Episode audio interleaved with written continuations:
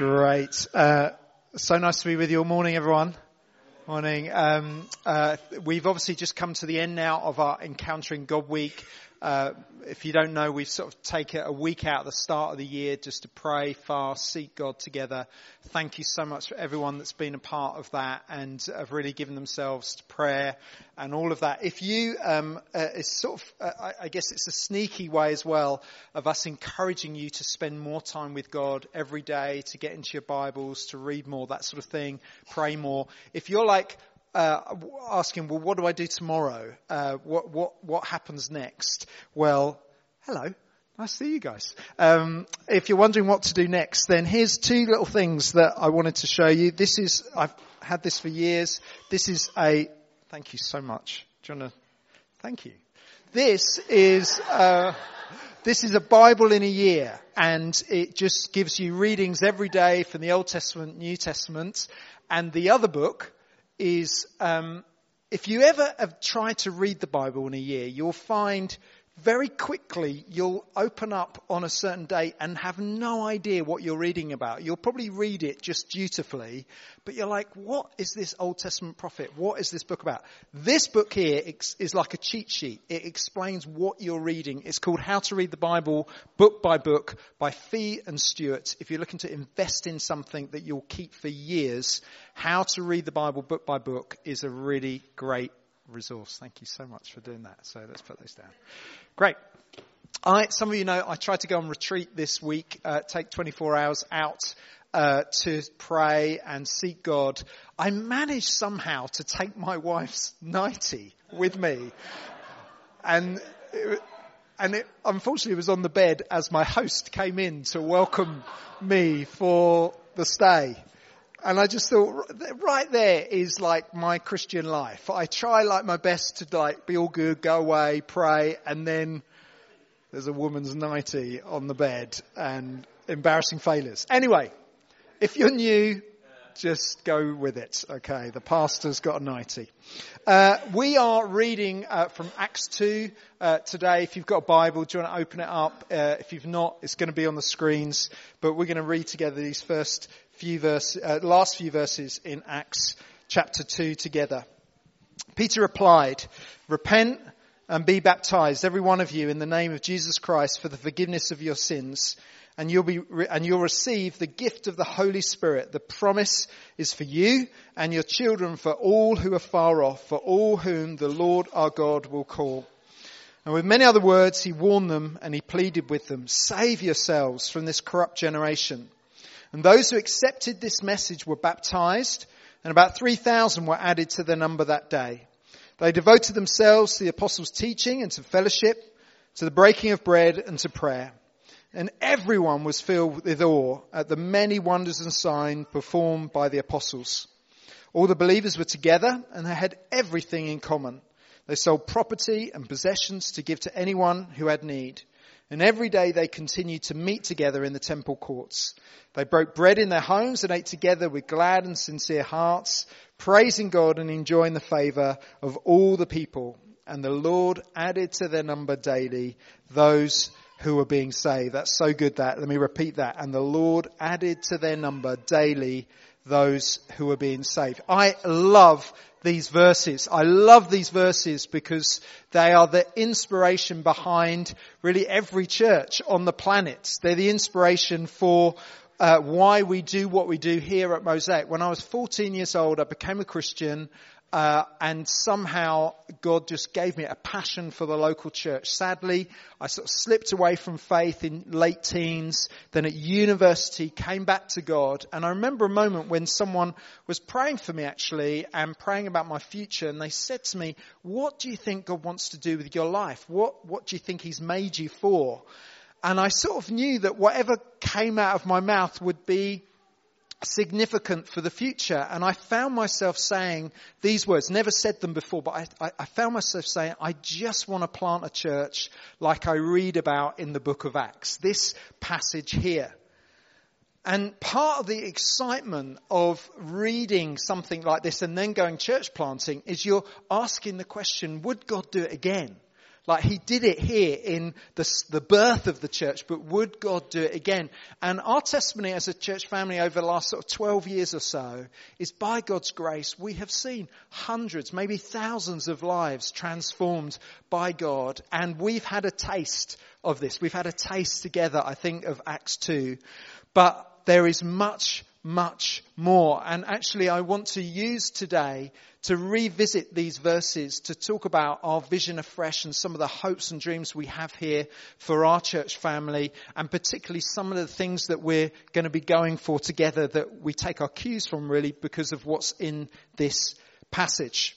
So let's start in verse 38. I'm just going to whiz through this passage verse by verse. Verse 38, Peter stands up. He's the leader. He's the guy that sort of emerges out of the disciples to sort of explain to the crowd what's going on. He says, uh, he replied, repent and be baptized, every one of you, in the name of Jesus Christ for the forgiveness of your sins, and you will receive the gift of the Holy Spirit. So before we actually get the definition of what a church is like, we get a definition of what a Christian is like. And if you're someone who's on a, been on a bit of a journey with us trying to explore faith, perhaps you're here just thinking, you know, do I want to be a Christian?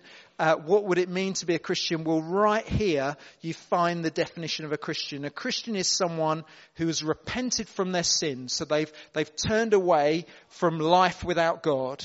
They believe in Jesus. They're filled with His Spirit and then they demonstrate all of that through baptism.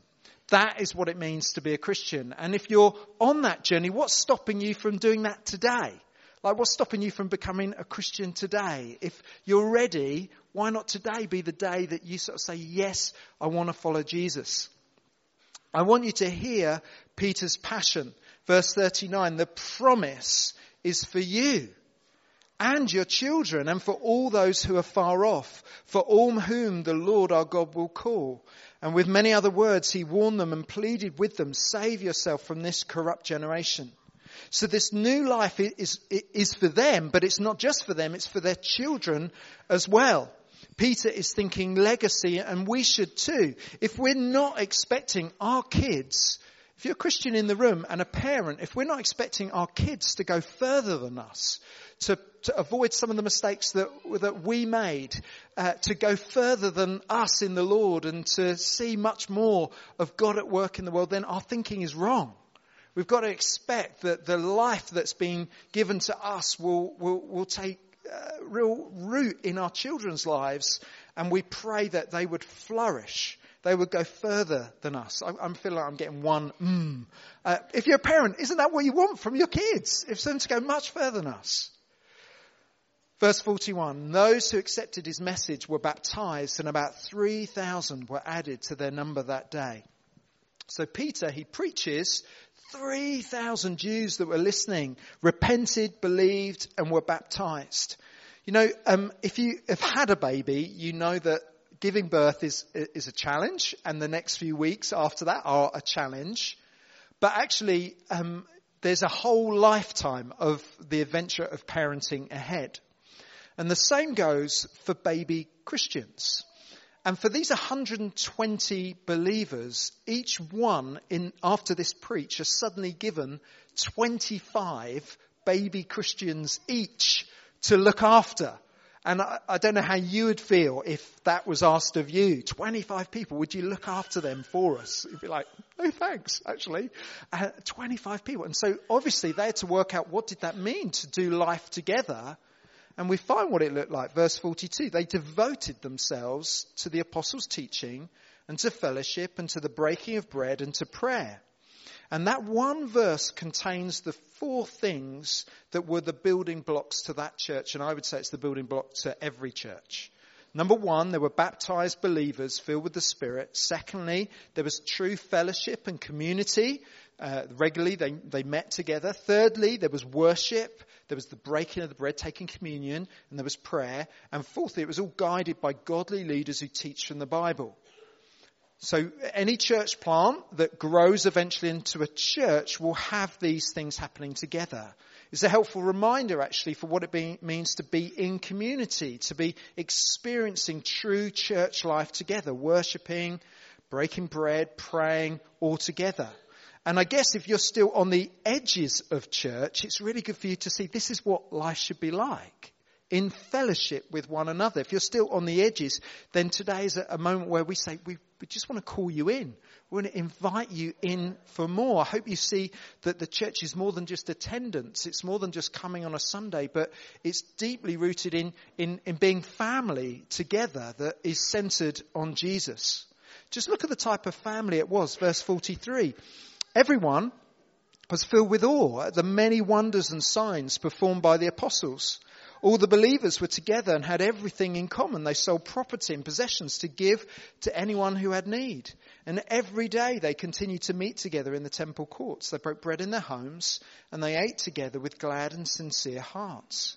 So you've got miracles, you've got healing, you've got generosity, you've got commitment, uh, and it expressed itself in meeting in sort of large gatherings like this and also small gatherings in the home.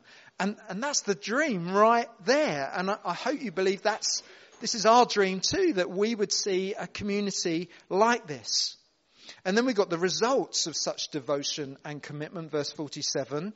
They're, they're, praising God, they're enjoying the favor of all the people, and the Lord added to their number daily those who were being saved. So each day, more people were saved, baptized, and entered their community. That was normative, that was the expectation.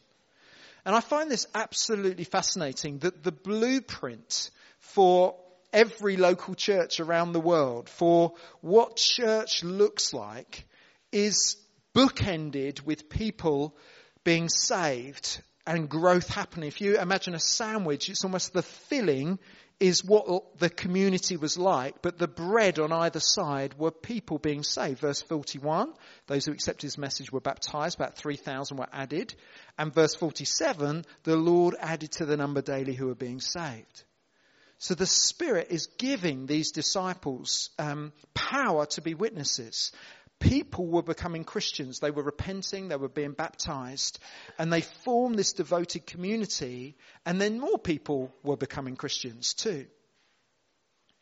So listen, in the last year, um, we felt, in 2016, we felt together as a church family, the word for us was maturity. That was sort of the thing that we were going for. And last year was a wonderful year in the life of the church. We, we've now grown to about 500 people across our three sites and four services, everyone that's a part of Mosaic. Uh, we saw last year 20 people saved and baptized, brought into the church family. And with all sort of people leaving, coming uh, across the church, we grew by about 10%. So net growth last year was about 10%. And we also trusted God for about £50,000 increase in our budget. You guys will remember some of that. And God's provided that. And alongside all of that, we've been able to train people. 30 plus people did our discipleship course. Uh, we've had some very fruitful intro courses. We had about 31 guests come to our evening uh, intro course. We've started new mission groups.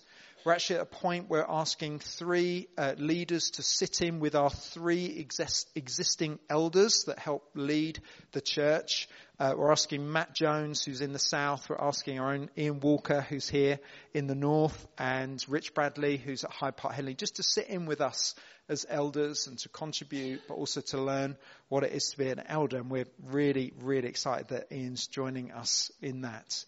And it's fantastic. It's, and I, two people were smiling, so I think everyone else is happy for you as well, Ian. You got one thumb up, thumbs up as well. Um, so maturity, brilliant, guys, absolutely brilliant. What a year! But listen, for this year, if we were to have a word that summarised what I would like to lead us into for this year, it would be growth. I'd like us all guns blazing to go for growth, to trust God for growth. And for that to happen, so that's a nice word to have. For that to happen, the implication is that we need to grow in our evangelism and our mission. I need to grow in it. You need to grow in it. We need to grow in our witnessing. And if you've been around Mosaic a while, you'll know that we've, we've never really wanted to talk about numbers that much. Uh, because when you talk about numbers, it immediately feels like you're building an empire. It immediately feels like it's about us and it's we're the best church, and, and as a leader, it's also often quite unhelpful. And so we, we talk about other things. Uh, but I just felt this year that we were meant to talk about it a little bit more. And, um, and I hope that's okay. And I, I hope it doesn't like jar too much. The reality is numbers always reflect people and people matter to God. And so within 30 minutes drive of this place are 2.5 million people and 1%, less than 1% regularly go to church. Just 10 minutes away, there's 80,000 students that go to the different universities in Leeds. Less than 1% know Jesus. All across this very multicultural city, there are tens of different nationalities, many of whom have never heard about Jesus before they came to this country. And our church does not reflect the multicultural nature of our city yet. They are people that matter to God.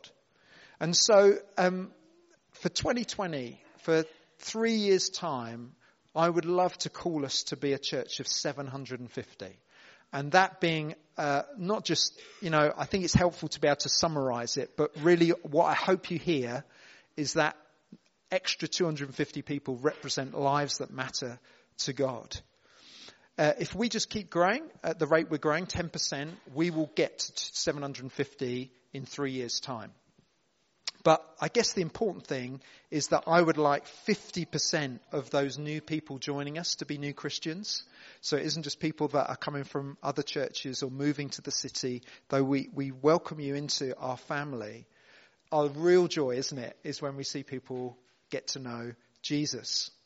And so 2020, I'd love for us to grow by 750, at least half those people coming in, uh, becoming Christians, getting baptized. And just to sneak in there, I'd like us to plant at least one church in the next three years. We can do that. We can definitely do that.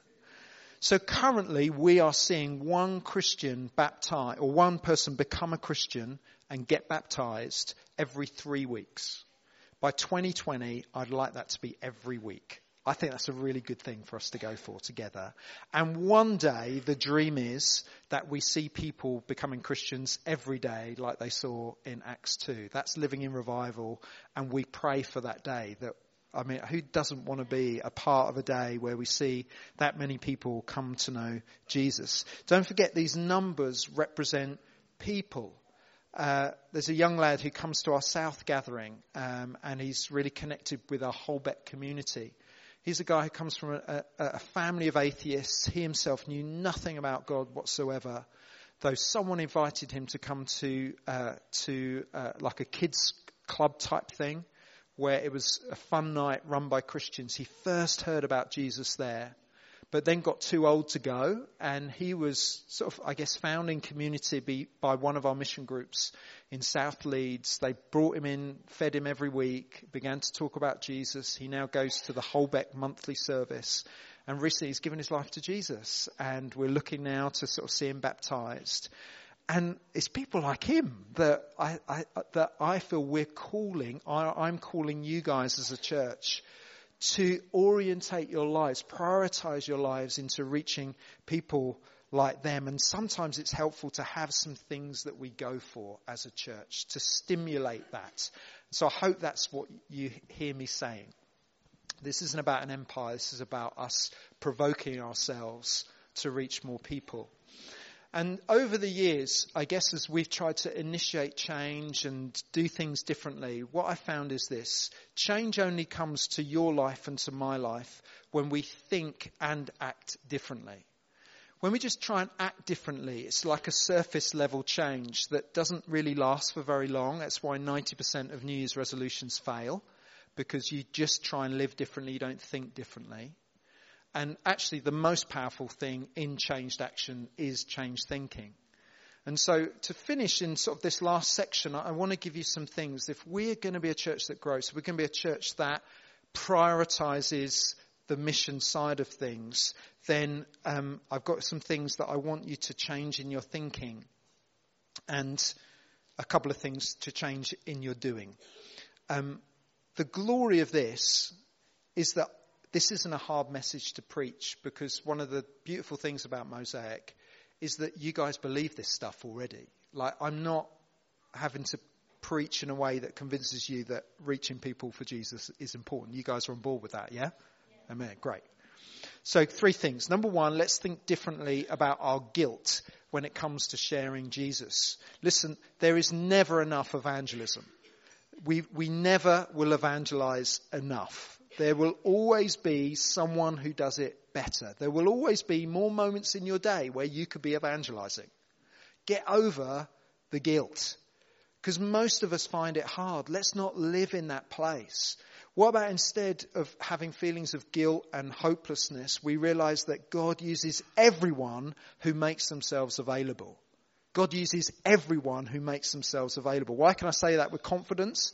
Well, the command of Matthew 28 to go make disciples of all nations applies to everyone, and the promise of Acts 1 verse 8 that God will pour out his spirit for everyone to have power to be his witnesses go together. God asks everyone to make disciples and then promises to enable everyone to do it.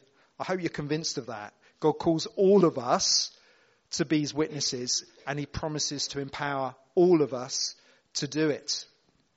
Listen, if life, if your life, if you're a Christian, it doesn't have evangelism somewhere, then your thinking is wrong if you never bother because of this inbuilt feeling of, I'm just really rubbish at this, your thinking is wrong.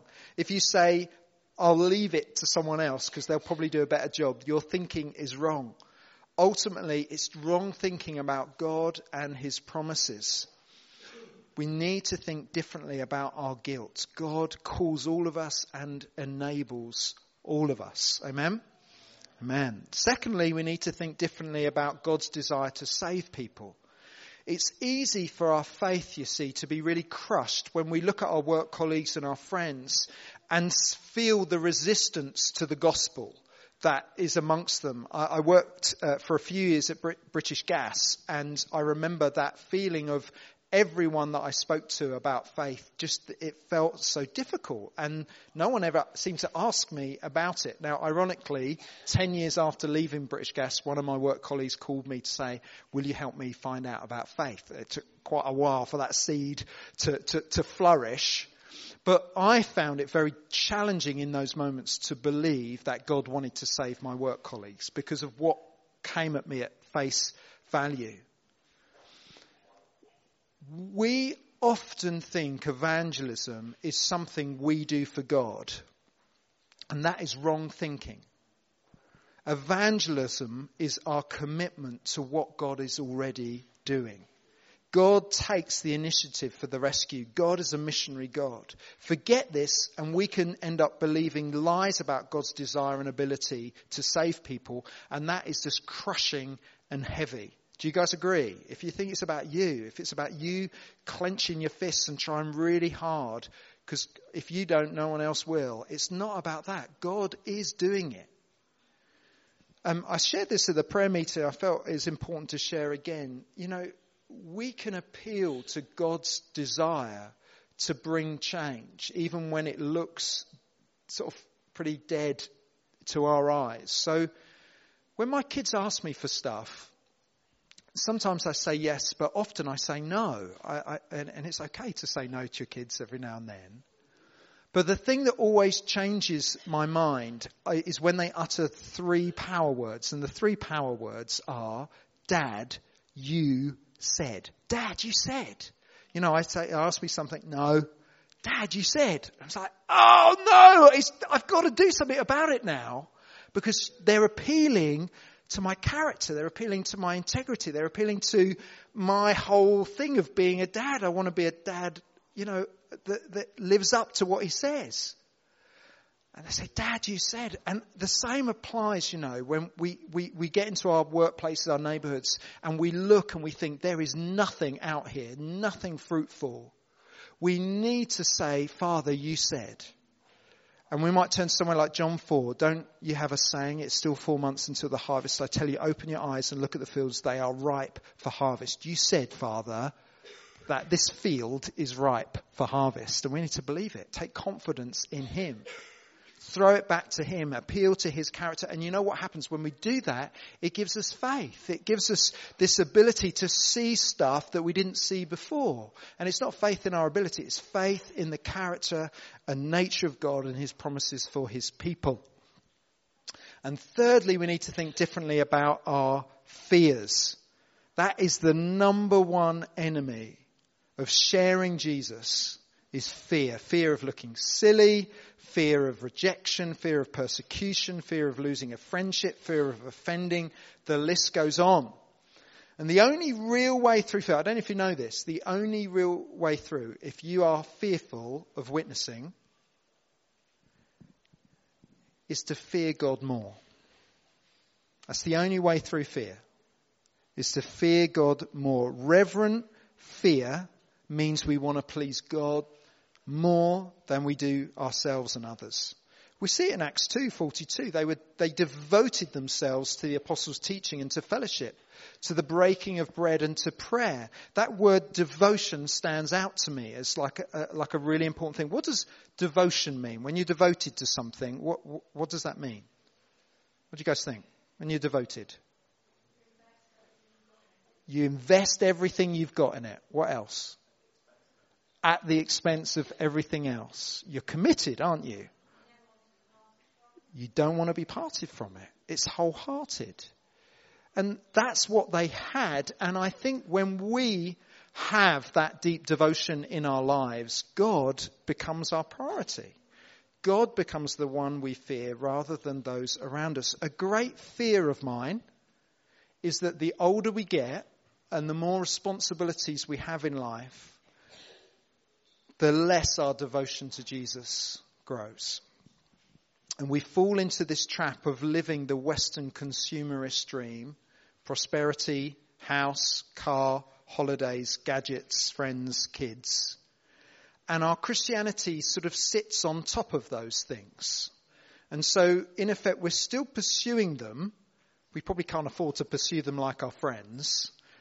But we have this, it's a bit like buying a hot chocolate and being asked, do you want whipped cream on top? And there's this option to have something on top of our lives. And the great danger for us is that we just put Christianity on top of our sort of, of our cultural values and norms.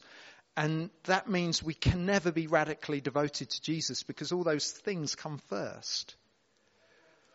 And so we must make sure that right at our foundations is this great devotion and commitment to the Lord Jesus and his purposes. If your devotion is split and watered down, when Jesus speaks, you'll be like, well, how on earth am I meant to fit that in already? I'm already spending money on this. I'm already giving my time to this. I'm already doing this. Like, Jesus, that don't fit in. So I've got all these priorities and things already, things I'm devoted to. Guys, let's beware the, the Western dream sneaking into our lives and usurping the lordship of Jesus. That makes sense, everyone. It's gone quiet in the room. So something to think about. So three things to think differently about. Uh, think differently about your guilt, God's desire to save, and your fear. Why don't you talk, turn to the person next to you and say which one of those things is most applicable to you? And if you're an introvert, just sit there quietly, pretend no one's there. And if you're a guest, you just, just ask the person next to you. You don't have to give an answer to yourself unless you want to, okay? Just trying to break up the preach for 30 seconds. So turn to the person next to you. What's the change in thinking you need? What's the change? Is it your guilt? Is it your desire for God to, God's desire to save or is it your fear?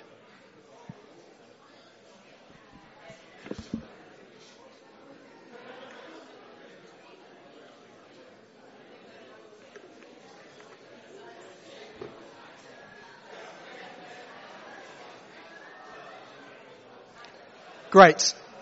That was slightly awkward, wasn't it? Sorry about that.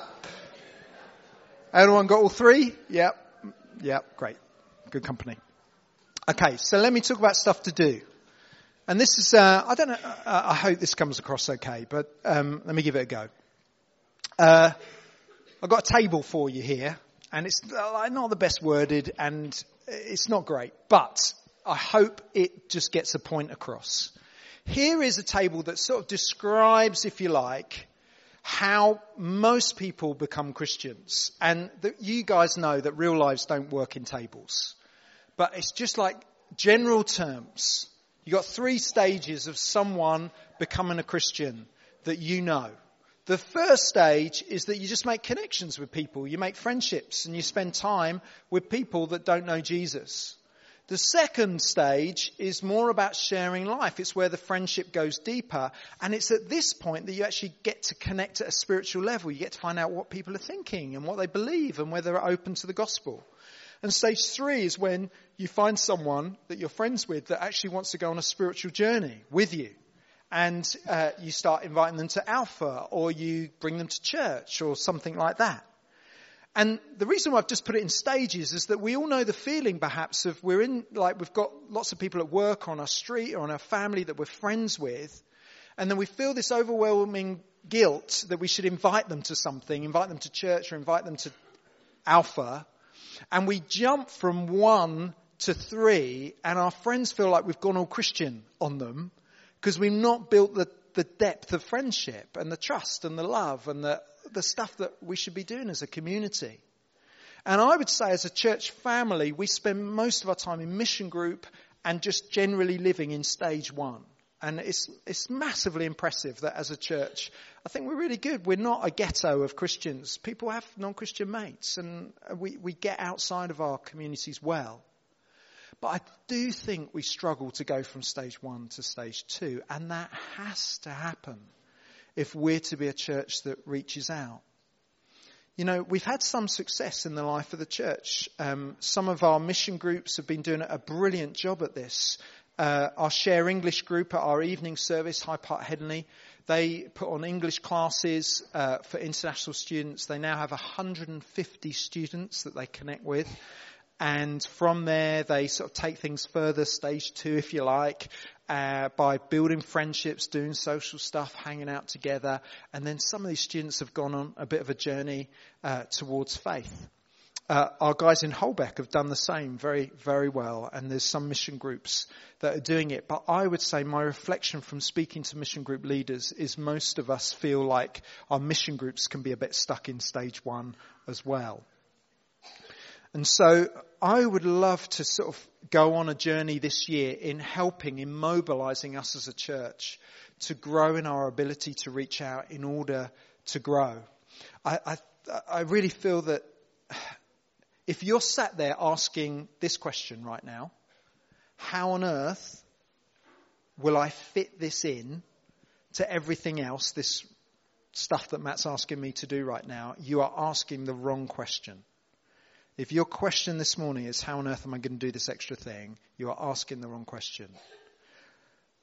What would happen if all of us in the room prioritized this, the reaching out, and made everything else revolve around that? What would happen?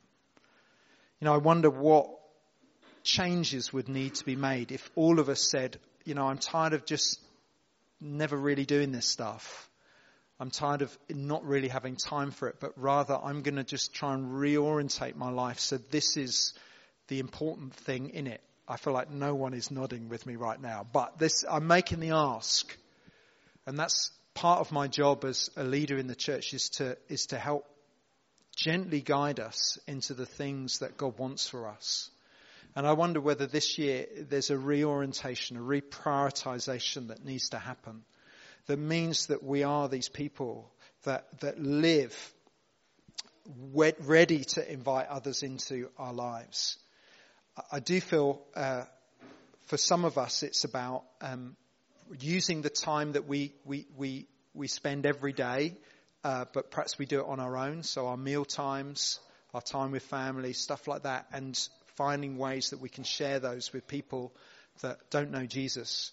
Pip and I, we're trying to ask these tough questions like how do we do this? The best we've come up with so far is that Pip, uh, she's a midwife. She has loads of people at work asking her about relationship advice. She sort of spends most of her breaks doing that. People get appointments with her to talk about their marriage. And so we feel like one way that we can invite people into our lives, is we're going to put on a little evening where we do a little bit of a marriage course taster and we just sort of see what the interest is, and hopefully from there we'll make some key relationships with people that we can start to invest in. And and the starting is the marriage and the relationship, but then hopefully we can introduce them to things uh, to do with Jesus. So that's our go at it. I wonder what it is for you. What's it going to look like? And then uh, there are things that I guess we can do for you as a team. And so over this year, we're going to be sort of giving mission groups some tools to help them sort of develop these sort of friendships. We're doing evangelism training in our mission group leader training for the next two months. And there's a whole number of things that we're going to sort of try and walk together as a family into this. In particular, guys, for North, um, I would like us in this gathering to be expectant for growth. We just have uh, just under 140 adults that are part of our North gathering. I would like us to grow to 200 over the next couple of years. And that's what I'm praying for. And that's what I'm trusting God for. And I'd love you to as well. There's some really fruitful areas uh, in the life of the church with families, with our youth, and with our students. Just know for our youth, uh, Hannah Mackley has done an amazing job, hasn't she, with our young people? She's actually going to be going on maternity leave uh, very soon. And Sarah Brio, uh, uh, some of you know that's part of our youth team, is going to be taking on uh, the youth work and leading that team, which uh, I know we as, as, parents of teenage kids are very excited about. Is Sarah here today? No, she's not here. When you see her, congratulate her. We're really excited about that. And obviously students is a really fruitful area and uh, with Ryan and the team leading Alpha, we're really expecting God to save people. Personally, uh, in terms of North, I think God wants me to stay here for a little bit. Um, oh, that's nice. I've got a yay. Um, some of you know I t- I've basically taken on North uh, from Dave Horsfall uh, as caretaker manager, if you like and uh, we were looking for a couple of other people, interviewing them, talking to them about coming and leading this gathering. Both of them love the church, but have just felt God just not open the door to that. And so at the moment, um, I feel like I'm being offered an extended contract now or something like that. And I'm really, really happy to sort of uh, continue to lead here, lead the core team. And I think it's going to be for a little while. Um, the reality is our evening service, our Hyde Park Headingley gathering, that's going to be moving just after Easter, uh, closer into the city centre. I think the idea is they're going to go slightly earlier so that they can reach families, sort of broaden the bandwidth of people they can reach, and that takes the pressure off me having to go to lead a morning, which some of you know that I was planning on doing. So I'm here definitely for a little bit longer. I'm not sure I'm meant to be here like for the next five years, but definitely for the next year or so, it seems like I'm here and I'm count it as an absolute privilege that God wants me here and I'm trusting there's some great things that are going to be going on here. And I'd love us to grow a couple of hundred people in these next couple of years. And I'd love us to work together to see God growing our gathering. So lastly, I, am really sorry, um, is a little bit longer than usual. Lastly, you guys know um, that all of this takes money to do it. It, it's not free to preach the gospel. Uh, and it takes investment, and we've always tried to do this at Mosaic, as we've tried to use our finances very, very wisely. we are super, we, we try and be super prudent, invest in people, invest in the mission, and so um, we're calling the church from the last week of Feb and the first week of March. So, uh, so it's about yeah, six weeks away, something like that. We're going to be holding a special offering. We do this every couple of years. We're trusting God for £75,000. So sort of extra to our normal budget. And it's a huge sum of money. Uh, I always look around the church and think, uh, where's this going to come from? And God faithfully has provided for us year on year, but it comes as people sacrificially give and we would love to invest in some of these growth areas. So here at North, it's really, really exciting. You know that people have uh, been having babies like crazy and lots of families joining the church. We're at the point now where we're going to appoint uh, a part-time kids worker. And so Vicky Keating is going to take on that job. She used to be a teacher. She is uh, leading our uh, intern team at the moment. Um, and she became a Christian at Mosaic a number of years ago. She has a real passion for young kids. I'm trying to have anyone smiling at this point, but no one is smiling. It's the great news that we've got her like really investing in our kids that feel, and we'd like to obviously pay her out of a special offering. Rich Bradley, who leads our evening gathering, he currently is part-time looking after about 180 people. I don't know how he does it. Uh, he's got two jobs at the moment. We'd like to transition him into a full-time role so he can really lead that forward into, especially to their new uh, building uh at Leeds Beckett University. And uh, we're wanting to just keep investing locally. So we added about £10,000 to the budget. Oh, Vicky's here. I didn't even realize she's in the room. Let's give her a round of applause. She's there. Hey. Sorry, I didn't see you. We, we, we're so excited, Vicky, that you're doing this role. Um, and we're wanting to invest £10,000 just locally to just really get behind this vision for growth. And as North, we're paying for things like Pebbles, which is a great outreach uh, to parents, and a whole ton of other stuff as well.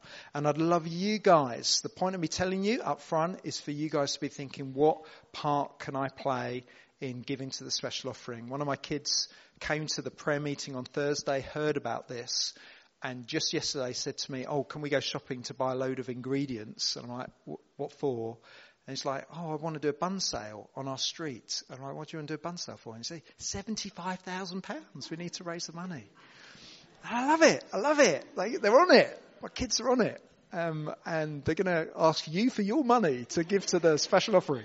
So, genius idea. So, guys, I'd love you to do that. You know, you know that there's no, there's no obligation or pressure. This is between you and God.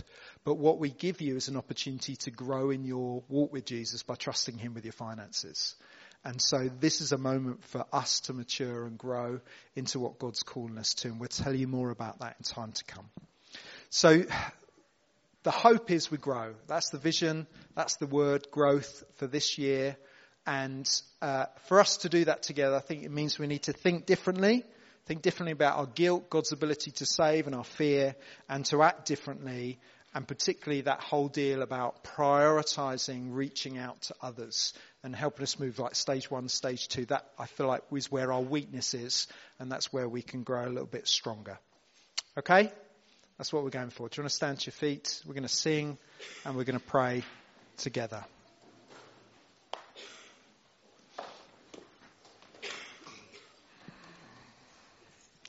Uh, so where there's a few new faces this morning, I really hope if you're a guest here, uh, it's been helpful you see in our heart and our, our passion.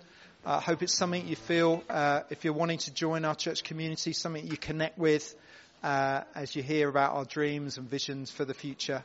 But let me pray. We, we need God's help. We're, we're, we're dependent on Him to help us with all this stuff.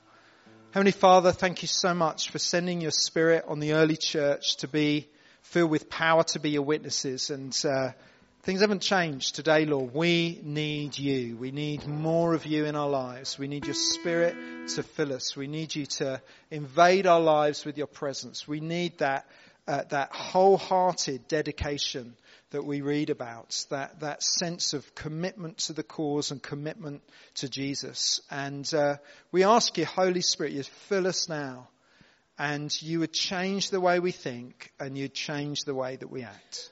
I pray God that you would save many, many people, even the friends that we think of now, that we know are, facing eternity away from the Lord Jesus. And we ask you on their behalf, in your name, we say, Father, you said, you said that there would be people from every tribe, every tongue, every language before your throne at the end of days. And we ask you for those people. So we lift our eyes to you, beautiful Saviour, and ask for more. In your name. Amen.